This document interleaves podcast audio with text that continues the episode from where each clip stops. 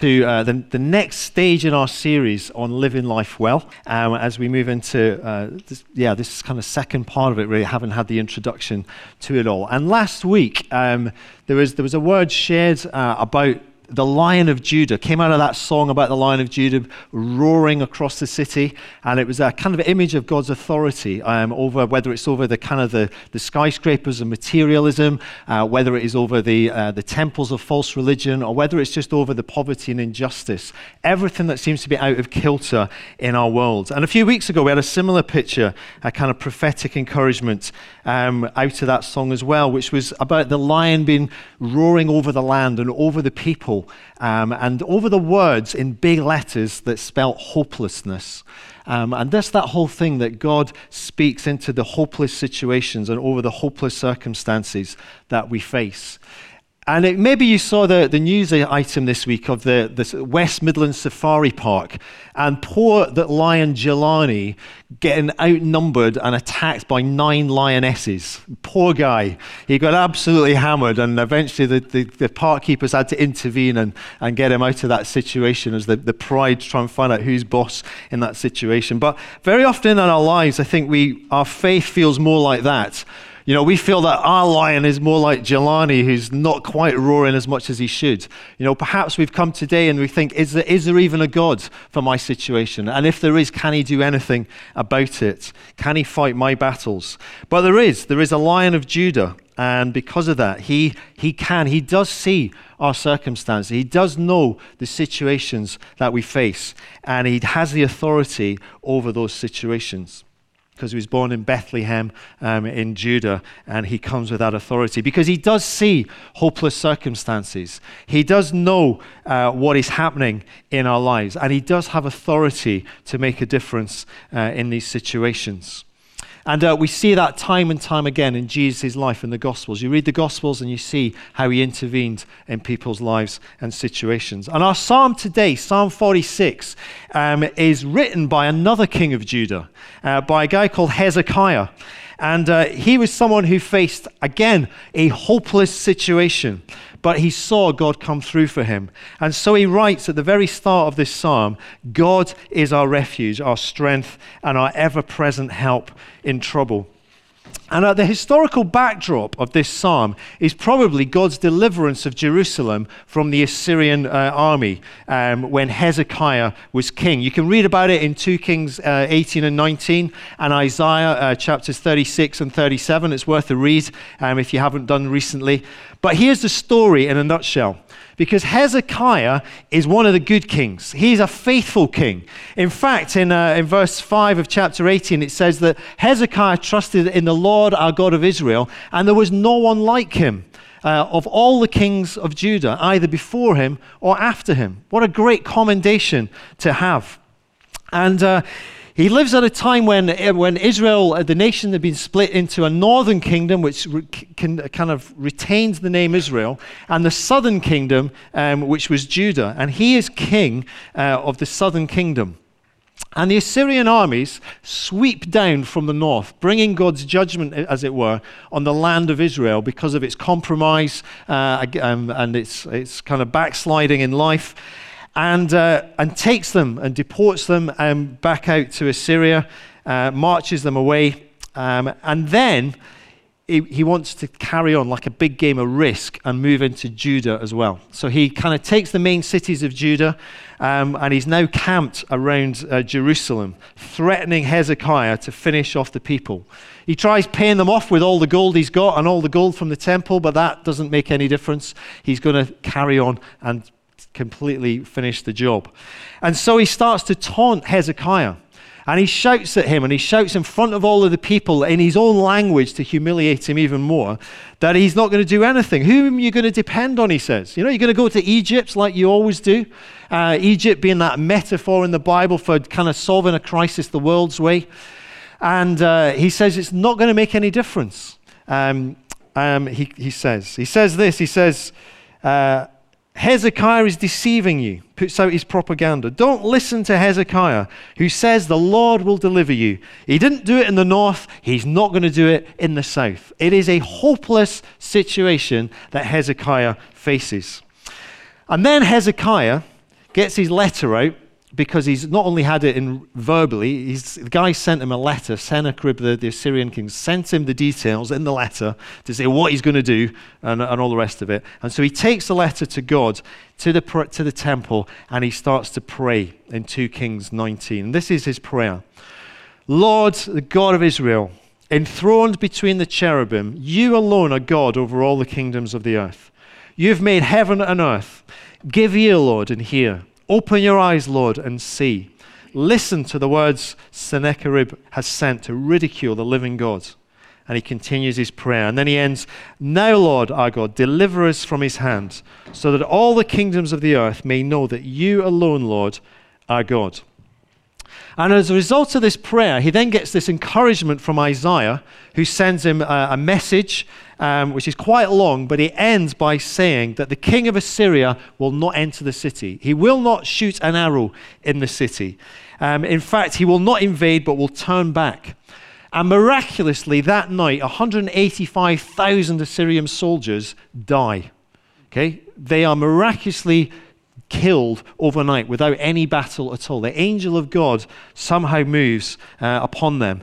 And so the Assyrians turn back, they break camp, their weapons are destroyed, and eventually the king himself is, is killed by his own treacherous sons uh, sometime later. So no wonder Hezekiah writes, Our God is our refuge and our strength, our ever present help in time of trouble. This is a living reality that he's experienced. Verse 7 The Lord Almighty is with us, the God of Jacob is our fortress. And verse 8 Come and see what the Lord has done, the desolations or the amazing things that he has done and brought on earth. And then in verse 10, we get this iconic statement uh, Be still and know that I am God, that we sung about earlier. Right, And as we look at a life lived well, as we learn how to live life well, as we unpack the practices of solitude and silence in these next few weeks, the heart of it is this.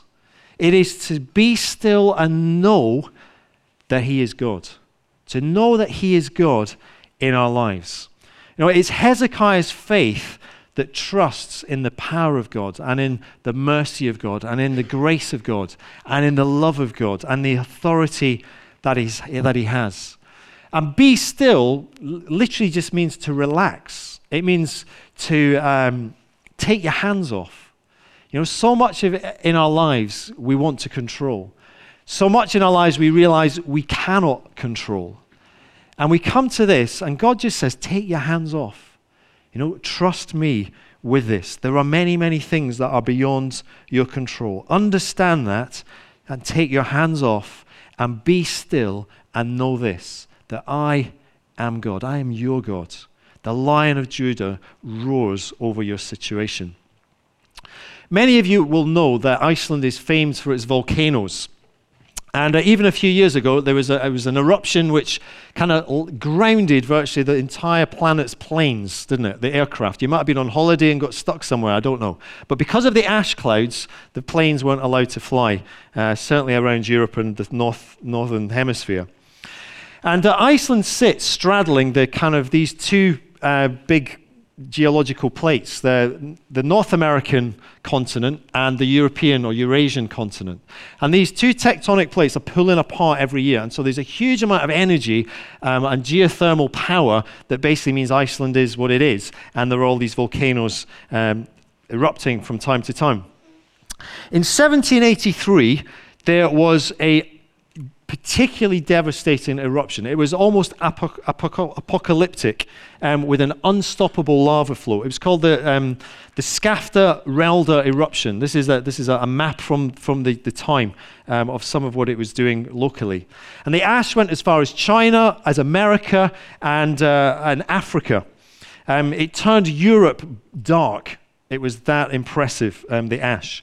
It affected the climate worldwide for several years afterwards. It was incredibly hot and dry and drought uh, in the summer. It was incredibly cold in the winter. There were floods in all sorts of places. And uh, there was major crop failure across many, many countries, including Europe. Um, in fact, it's reckoned it may have even triggered the French Revolution a few years later uh, because of the unrest of the people um, who weren't getting fed at the time. It was huge, it was massive uh, what happened.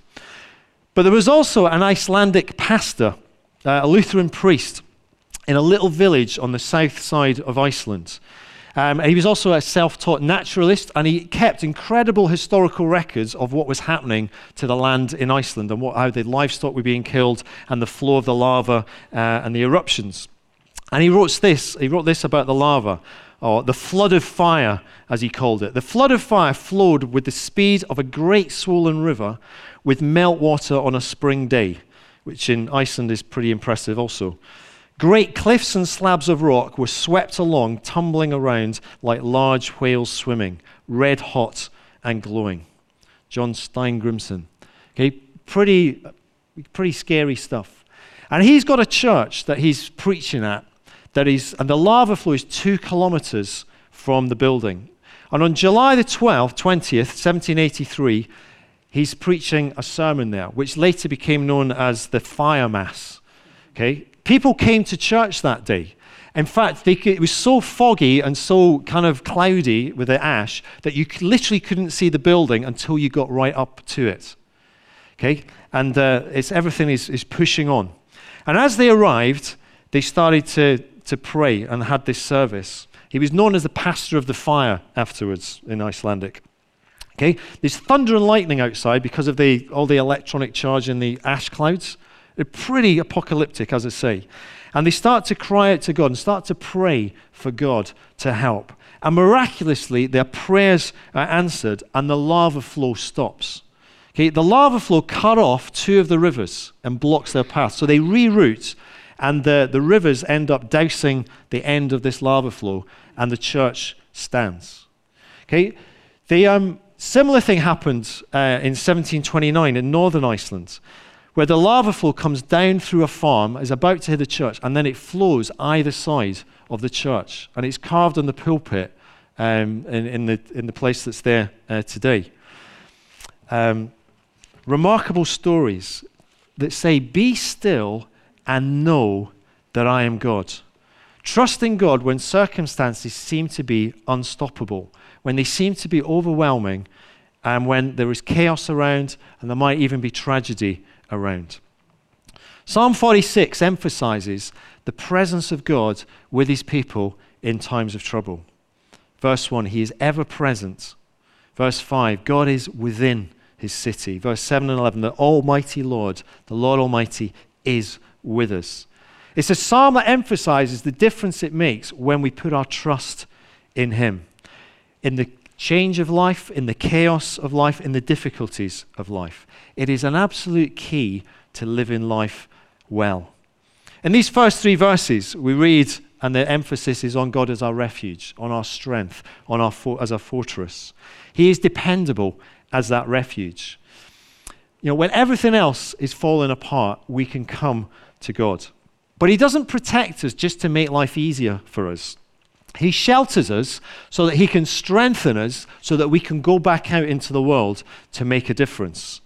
Uh, Psalm 71, verse 7, puts it quite well. He says, I have become a sign to many. You are my strong refuge. I've become a sign to many. You are my strong refuge. And I quite like this picture actually because it's of a lighthouse in a terrible storm. And you're sitting there thinking, actually, that is a pretty safe place to be. He can come out of his door and have his photograph taken right? It's amazing. Wouldn't you love to try that? I, I don't know where the photographer is, but hey. Okay, that is probably one of the safest places to be in the midst of the storm. And yet it is also, it is a light to warn others. Okay, we're not just protected for ourselves, but we are protected for a purpose as well, a sign to many. And uh, it's worth saying that Hezekiah, after this amazing story, doesn't live happily ever after. Chapter 20 is about a great illness that he has to face, and he has to come back to God again.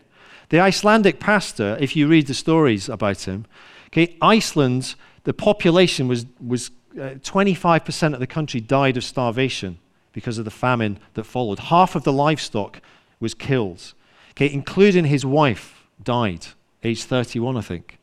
Okay, it was not happily ever after. Okay, but God came through, and actually, the authorities started to send all the, the destitute of Iceland to his parish. Okay? And he started to minister to them. Be still and know that I am God. It only works as we put our trust in God. You know, so often I hear people say, I will, I will trust in God if He does this for me. But actually, God turns it around and He says, Put your faith in me and see what I will do. Okay, it starts that way round. We trust Him. The word trouble uh, in this psalm here describes people who are in tight places, people who are stuck in a corner, people who are unable to get out. They're hard pressed from every side. You know, the stress of life, the chaos of life, if you like. And the psalmist says simply, don't be afraid. Don't be afraid. Isaiah's message to Hezekiah when he, when he hears the words in public and when he has the words written on paper is this God says, Don't be afraid of the words you have heard. You know, the declarations made, the words written. Don't be afraid. 2 Kings 19 and verse 6. And Psalm 46 again, you know, it says that the earth may give way, the mountains or the volcanoes may flow into the sea, um, the heart of the sea. The earthquakes may shake, but God is in control. And uh, the roaring seas and the foaming waters in verse 3, often used in the Bible to represent the kind of the political upheaval of our world. It says it again in, the, in verse 6 about the nations are in uproar. And yet, even with all that's happening around us, politically, nationally, internationally, actually our fortress, our refuge through the uncertainties of life um, is God. The next little section of this psalm says there's a river. Okay, there's a river of joy, verses 4 to 7, whose streams make glad. And the scene here moves to the city of Jerusalem. And uh, the people are trapped in the city and they're surrounded by the encamped Assyrian army. And uh, we know that water is a vital resource in our world, and particularly in that part of the world, um, is a precious resource. And in Jerusalem, Jerusalem was one of the few cities apparently that was, that was built not on a river. And so Hezekiah, in his wisdom, and you can read about it in chapter 20, verse 20 of 2 Kings, uh, builds an underground uh, water system um, to supply the city. But he knows deep down that his ultimate supply is in God. The ultimate river is in God himself.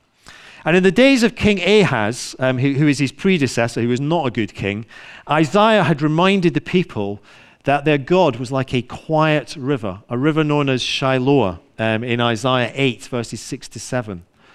That God was like a quiet river, but the Assyrians were going to come and invade the land, and that would be like a, a kind of uh, the mighty floodwaters of Euphrates coming upon the land. It was not good.